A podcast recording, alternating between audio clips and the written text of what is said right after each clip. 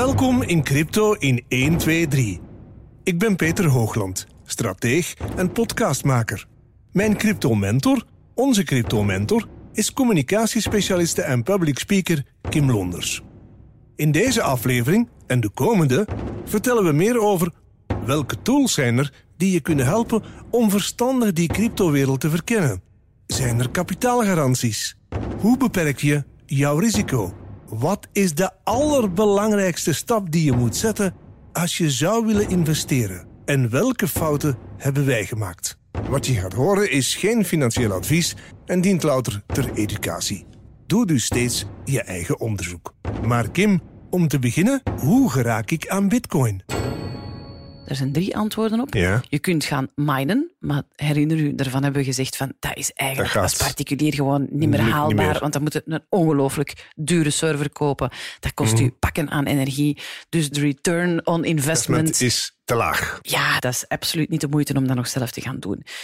Wat er wel kan, is dat je bitcoins krijgt Mhm. voor iets wat jij doet. Ja, dus bijvoorbeeld, ben jij ondernemer en lever jij een bepaalde dienst, dan zou jij in een wallet, in een portemonnee, Kunnen betaald worden met Bitcoin of Voilà, een dan- andere munt. ja, dan zou jij een bitcoin-adres, hè, Mhm. een bitcoin-bankrekeningnummer, hè, herinner u het synoniem ervoor, hè, dan zou je dat kunnen aanmaken en dan zou jij inderdaad daar een QR-code van kunnen maken en zeggen, voilà, scan de QR-code en laat de bitcoins maar komen. Mhm. En dat is vandaag de dag dan zeker interessant, hè, want het bloed loopt alweer door de straten. We zijn gisteren door de 30.000 Ja, de dag van opname is 10 mei, voor degenen die het willen weten. En heel veel coins kleuren zo diep rood en zijn best wel redelijk stevig gezakt. Hè? Ja, we kunnen wel spreken van een klein crashje. een crashje.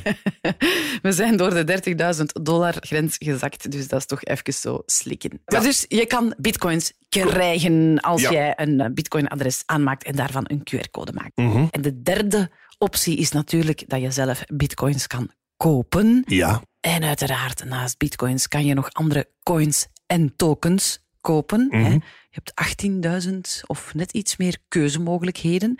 Dus voilà, kijk, dat kan. keuzestress zal dan ook wel tevoorschijn komen. Hè?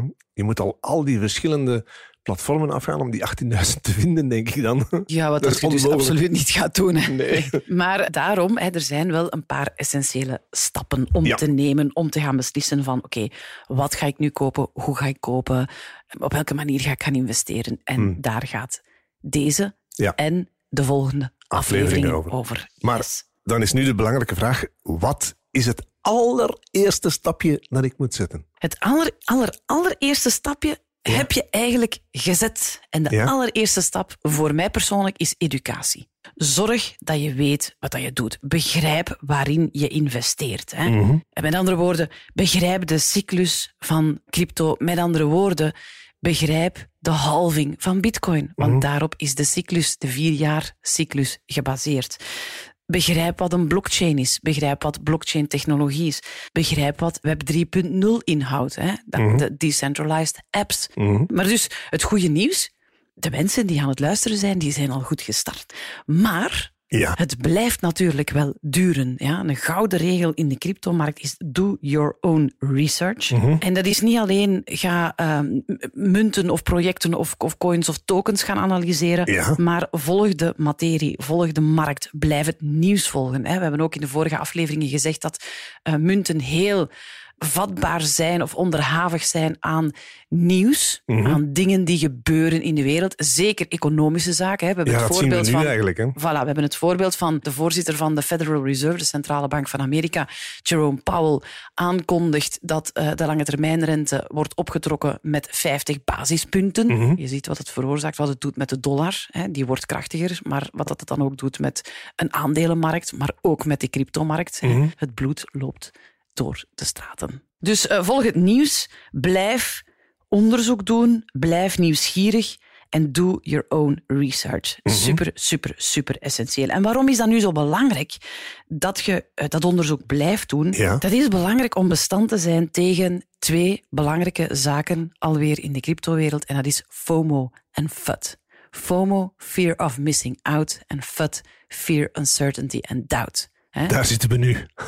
Daar, ja, daar zitten op dit punt. Hè, want wat is FOMO? FOMO is dat, uh, dat inderdaad de koersen stijgen, dat Mhm. er euforie is in de markt en dat je echt het gevoel hebt van oh my god, het stijgt. Ik Mhm. moet bijkopen. Als ik nu niet mee op de trein spring, dan mis ik de trein. En FUD is het omgekeerde, fear, uncertainty and doubt. Dat is als er echt angst en, en onzekerheid en twijfel in de markt heerst, als de koersen crashen en wanneer dan mensen echt denken van oh dear god, dit komt niet meer goed, ik moet verkopen. En als je daar gevoelig voor bent, ja, dan maakt natuurlijk verkeerde beslissingen. Hè? Want als je... Daar was ik gisteravond eh, bijna op ingegaan. Ja, Ja, en dat begrijp ik, Ik had zoiets van, ah, mm, maar Maar, en dat is nog een gouden regel, beheerst dus toch uiteindelijk. zolang jij niet verkoopt, en Ja. met verkopen bedoel ik omzetten naar euro's hè, in dit geval, zolang je dat niet doet, heb je geen verlies. Hè. Je neemt je winsten of je verliezen, hè, want het gaat in de twee richtingen, pas wanneer je terug omzet naar euro's. Hè. Ook omgekeerd. Hè. Als de koersen stijgen, dat is ook gevaarlijk. Hè, want dan denken mensen, oh, ik had mezelf voorgenomen om op dat punt te verkopen, maar het gaat zo goed en ik geloof erin en ik blijf nog net iets langer wachten. En dan, we weten uit ervaring, crypto kan heel hard crashen Oh, op heel korte tijd. Gisteravond was het geweldig. Dan op een paar seconden zie je hem dan, ik denk, 6, 7 procenten omhoog gaan. Mhm. Een paar seconden minder ging hij 10 procenten naar beneden. Een Ja, bepaalde zo snel kan het inderdaad Toen gaan. dacht hè. ik van, my god, dit is echt wel razendsnel. Maar dat is dus wel een gouden regel. Zolang dat je niet omzet terug naar fiatgeld, Ja. heb je geen winst of verlies. En dat Ja. gaat in de twee richtingen. Hè. Als de koers stijgt en je denkt, oh, ik wacht nog iets langer, dan is mijn winst nog iets groter. En je mist een trein. Ja, sorry, te laat. Omgekeerd ook. Als de koers zakt en je denkt van, oh, zou ik nu die moeten verkopen? Zolang dat je niet verkoopt, heb je geen verlies te pakken. hè. Mm. Omdat er in principe ook een, destabilisa allee, een stabilisatie komt terug. De prijs herst- herstelt zich altijd Ja. weer. Hè? Dus maar waarom is die FOMO en die FUD nu zo belangrijk? Hè? Ja, als je daar gevoelig aan bent, dan ga je foute beslissingen nemen. Dan ga je op het foute moment bijkopen, hè, bij investeren. Dus dan ga je bijkopen als alles groen is en als de prijzen aan het stijgen zijn. En dan ga je verkopen als de prijzen naar beneden gaan. Dus dat is helemaal geen goed idee. En daarom is het belangrijk om strategieën te hebben. Je zei het daarnet al, hè, of je las het al, aankoopstrategie, eh, verkoopstrategie. Het is belangrijk als je in zo'n markt als in de cryptomarkt gaat, dat je strategieën voor jezelf uitwerkt op basis van, hè, dat kan zijn op basis van bestaande strategieën of strategieën die je ergens anders leest of hoort of, of eh, voorbeeldstrategieën. Maar beslis voor jezelf welke strategie voor jou een goede strategie is, waar je je dan ook aan gaat houden en hou u daar dan ook aan. Ik heb zelf die fout gemaakt. Hè. Ik ben ooit gestart, dat heb ik helemaal in het begin verteld, met elke maandag voor 40 euro bitcoin te kopen. Hè, met het idee van, ik was toen gestopt met roken, met het idee van, goh, ja, hè, als, ik, eh, als, als dat hier een bubbel is, dan heb ik op zijn minst gezonde longen, anders zou het geld toch maar ook hè, vervliegen. En als het geen bubbel is, dan heb ik en gezonde longen en dan word ik binnenkort misschien miljonair. Zo ben ik ooit gestart. En dan zag ik de prijs stijgen. En toen dacht ik, oh maar wacht een keer, ik ga bijkopen. Oh maar wacht een keer, ik ga nog bijkopen. Oh maar wacht een keer, ik ga mijn Visa-kaart ook linken aan mijn account. En ik ga nog bijkopen. Dat is dus geen goed idee. Ja, dat is echt een beginnersfout die ik zelf heb gemaakt. En daarom dat ik zeg, educatie is belangrijk. Want op dat moment wist ik nog niks. Toen wist ik nog niet dat er een cyclus is die gebaseerd is op de halving van bitcoin. Ik kende er nog niks van. En, en ja, je, geeft je over aan het sentiment, aan het gevoel, aan die fear of missing out. En dan maak je verkeerde beslissingen en doe je foute investeringen. Dus vandaar, heel belangrijk, blijf onderzoek doen. Do your own research. En zorg dat je daardoor bestand wordt tegen de fear of missing out en de fear, uncertainty en doubt. En dus ga beheers jezelf ontwikkelen. voor een groot deel toch ook. Hè? Ja, ja. Het is eigenlijk, dan zeg je ook van, zet twee punten. Punten waar je en uit wil, punten waar je in wil. Bij wijze van spreken. Oh, dat is heel simplistisch. Ja, dat is heel kort door de bocht. Het is geen kwestie Ik van dacht dat ik punten nu slim had gezegd. Nee, nee. Ja, maar ja, ik bedoel, als je, als je echt zegt van oké, voor één coin ga ik twee punten zeggen bijvoorbeeld, dat kan, hè, dat kan een strategie zijn, maar er zijn veel meer strategieën, daar gaan we zo meteen op komen. Nu, een vraag die ik ook nog heel veel krijg voordat ik naar de volgende stap ga, Peter, is van, ja, maar Kim, waar koop ik nu coins of tokens? Waar koop ik bitcoin? Wel, er zijn een aantal mogelijkheden. Hè. De meest bekende zijn, je koopt bij een broker of je koopt bij een exchange. Ik ga zo meteen uitleggen wat dat het verschil is tussen een broker en een exchange. Ja. Je kan ook over the counter kopen, maar dat is niet voor u en voor mij. Over the counter, dat is voor de grote bedrijven die rechtstreeks bij mining companies gaan kopen, bij de bedrijven die de, Mm. de bitcoins minen. Hè. Ja. Stel dat, ik zeg maar iets, een Tesla of een MicroStrategy, als die op een exchange zouden kopen, dat zou nogal iets doen met de koers. Hè. Dat zou nogal iets Ja, veroorzaken. anderhalf miljard die hij gekocht heeft een tijdje Ja, geleden. bedoel, dat, zou, dat zou wel een keer even iets, iets geven aan de koers. Dus die mannen die kopen niet op een exchange, hè, die kopen over the counter. Die gaan rechtstreeks bij grote spelers kopen. Die zetten daar een juridisch team op, die bereiden dat allemaal voor en zo wordt die transactie eh, in orde gebracht. Een andere manier om te kopen is zo'n ATM, zo'n automaat. Hè. Ja. Die kom je wel eens tegen. Hier in België niet zo frequent, in Nederland net iets meer. Ja, daar koop je gewoon eigenlijk een bitcoin uit de automaat of, of x aantal satoshis uit de automaat. Nu is dat slim om te doen. Ah, weet je, het is digitaal geld. Waarom zouden in godsnaam een papiertje gaan uitprinten uit een automaat waar dan een QR-code om staat om die dan toch weer digitaal te maken en er dan ook nog eens heel veel transactiekosten op betalen. Dus eerlijk gezegd, ik ben niet zo een voorstander van die ATM's. En dan heb je de local bitcoins. Ja. Daar zou ik al helemaal van wegblijven, want dat zijn dan degenen die zeggen van oh, ik heb hier een private key uitgeprint op een pagina en ik sta om vier uur op dat pleintje. Kom hem kopen. Maar dan weet je dat de kans relatief Groot is dat je is gescamd wordt of dat ja, of dat je iets crimineels koopt. Ja, Hè. ja, Eh, dus dat, blijf daarvan weg. Dus wat zijn de, de meest voor de hand liggende opties voor Mhm. jij en ik? Hè? Eh, dat is een broker of een exchange. Nu, wat is het verschil tussen een broker en een exchange? Een broker is een instantie die zelf coins of tokens inkoopt en die dan ook zelf weer gaat verkopen. Mhm. Een exchange is een instelling die een platform gaat organiseren waar kopers en verkopers elkaar kunnen ontmoeten. Dus daar wisselen we in essentie een crypto uit. Ik naar jou, jij naar mij. Maar dan via het platform. Ja, maar ook eh, eh, euro voor bitcoins Ja, of euro, euro, ja. voor ethereums of enzovoort enzovoort. Ja. De meest bekende exchanges dan, want dat is een vraag die ik ook vaak krijg van ja Kim, waar ga ik dan naartoe? Wel, er zijn er een heel aantal. Hè. Er is een Nederlandse exchange, Bitfavo, een heel eenvoudige, super intuïtieve exchange waar dat je ook gewoon in het Nederlands communiceert, zijn ook goedgekeurd door de, wat is dat in Nederland, AFM geloof Ja. ik. Hè? Een beetje hetzelfde als wat dat bij ons de FSM De regelgeving is daar blijkbaar Voilà, vrij ja. goed in Nederland ook. Ja, er zijn ook in Nederland al meerdere eh, exchanges, Mhm. hè? maar Bitfavo is een hele goeie. Dus eh voilà. Maar dan heb je er een aantal andere grote. Binance, Coinbase, Kraken, Qcoin Mhm. is ook een, een- wel ene die je regelmatig hoort, omdat je daar vaak nog kleinere projecten kan kopen, alvorens ze naar de, mag ik wel zeggen, de grootste, hè, zoals een Binance of een Coinbase gaan. Er is ook een Belgische exchange. Mm. Zit je met die kleine dan een beetje aan, het, eh, aan, aan de, de coins, de nieuwere coins dan altijd? Dat je bij die ene, ik ben nu even zijn naam vergeten, kan kopen? Qcoin. Qcoin. Qcoin. Ja, daar vind je eh, eerste- bijvoorbeeld. als ze pas daar kon je worden. bijvoorbeeld, ja, daar kon je bijvoorbeeld eh, Terra Luna kopen eh, voordat Terra Luna op eh, een Binance of een Coinbase eh, gelijst stond. Waar kan ik nu in de beginfase erbij zijn als zo'n Ah, project wordt gelanceerd? Ja, Want dan kan je goede zaken doen. Ja, natuurlijk eh, op, de, op de, de, bij de projecten zelf, hè, op de Mhm. websites van het project zelf. Hè, daar kan je erbij zijn. Maar Qcoin is zo'n exchange waar dat je eigenlijk ja, waar dat je wel de, de, de gems, zoals ze het dan zeggen, hè, de verborgen parels kan vinden. Hoewel eens ze op zo'n exchange gaan, zijn, zijn het eigenlijk al geen verborgen parels meer. Maar ze gaan pas in latere instantie naar een Binance of een Coinbase. Dat zijn de grootste. Hè. Maar er is verschil tussen een Binance en een Coinbase. Een Coinbase is net nog iets meer op ondernemingen gericht, hè, op, Ja. op, op, op iets grotere eh, spelers gericht. Waarbij dat Binance is een exchange die jij niet kunt gebruiken, maar is en dat is ook weer mijn eh, perspectief, mijn perceptie, is toch net alweer iets ingewikkelder als een eenvoudige exchange. Mensen die wel al iets gedaan hebben, die ook wat vlotter zijn in het Engels, hè, want Binance is een, een, een Engelse exchange. Ik weet eigenlijk niet of dat je hem in het Nederlands kan zetten of niet, dat weet ik niet. Mm, Bij mij blijft hem in het Engels Ja. staan. Maar eh, ook je communicatie, weet je, het is sowieso, het is, er zit een Engels team achter, een Engelstalig team achter. Dus als je moet communiceren, zal het ook sowieso in het Engels zijn. Mhm. Ook al kan je hem misschien wel in het Nederlands zetten, dat durf ik nu niet zwart op iets zeggen.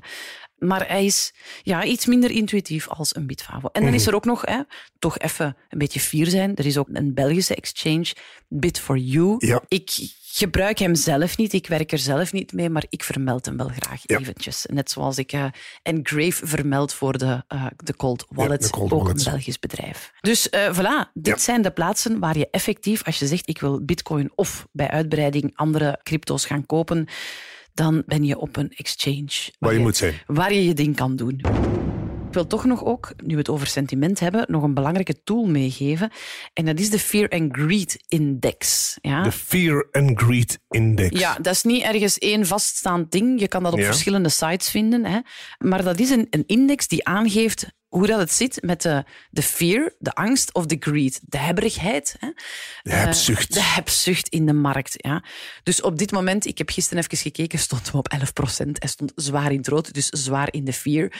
Op momenten dat de koersen stijgen, en ik zoek altijd de Fear and Greed Index van Bitcoin, omdat Bitcoin trekt de markt aan. Hè. Het is nog altijd de grootste munt met de grootste marktkapitalisatie, de oudste blockchain, dus die trekt gewoon de markt aan.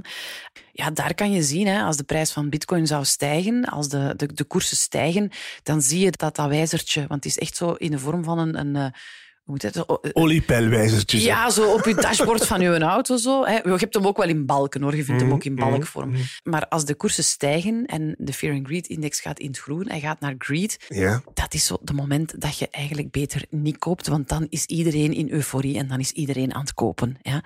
Als hem in het rood staat, in de fear, dan is het mogelijk wel een opportuniteit om te gaan bijkopen of om te kopen. Ja. Dus vandaar... Hè, Maar onbewust maak je bijna de reflex, merkte ik ook bij mezelf nu, van ah, het gaat naar groen, dus het is het moment. Dat is als de FOMO overneemt, hè, als u, sent, u, uw eigen sentiment overneemt.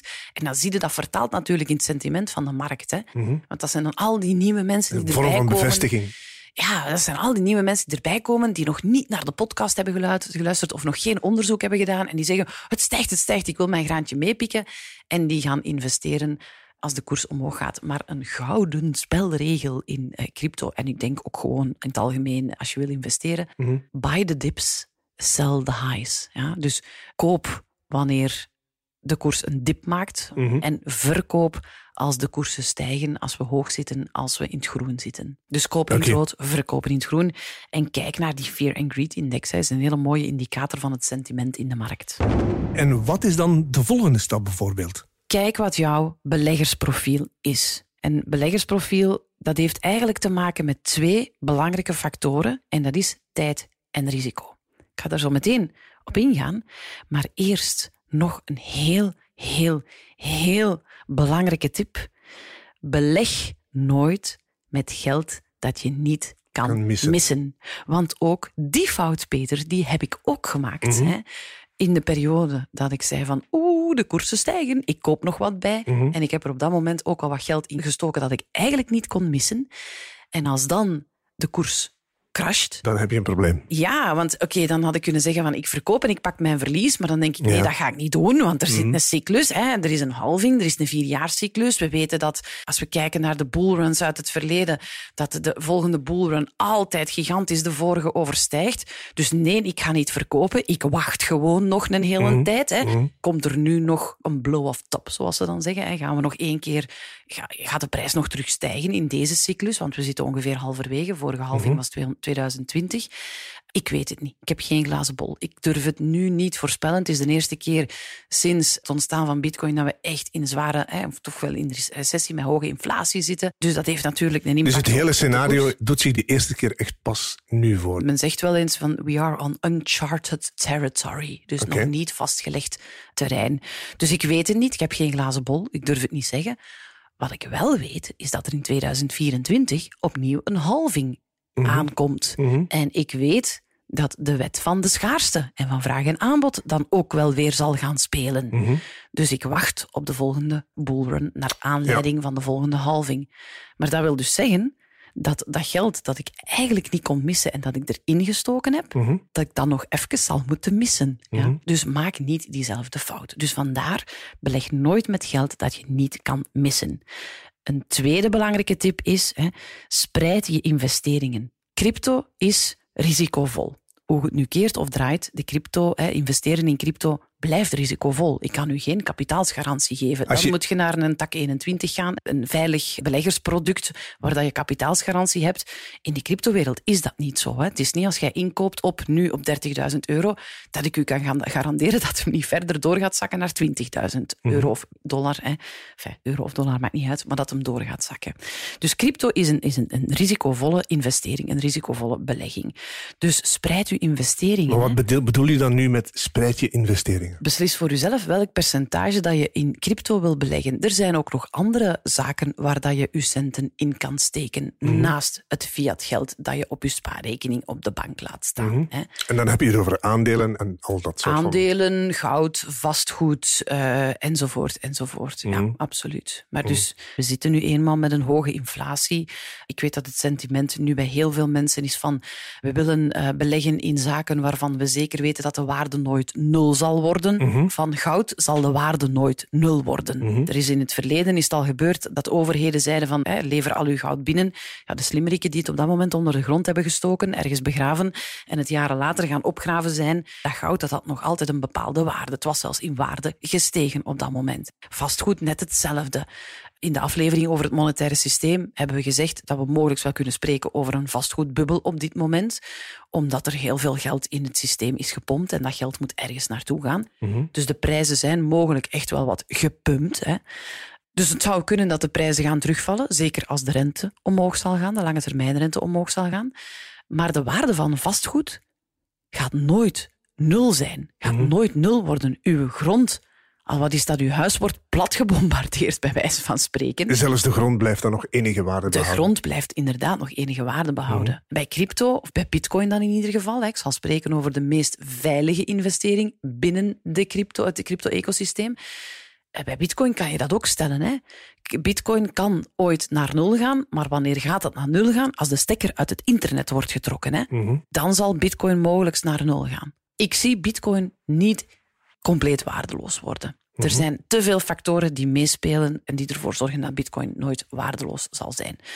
Maar het is en het blijft een risicovolle investering. Ja, de, dus de, spreiden de centen. De koers kan heel volatiel zijn. Hè. Mhm. We hebben een all-time high gehad van 69.000 dollar.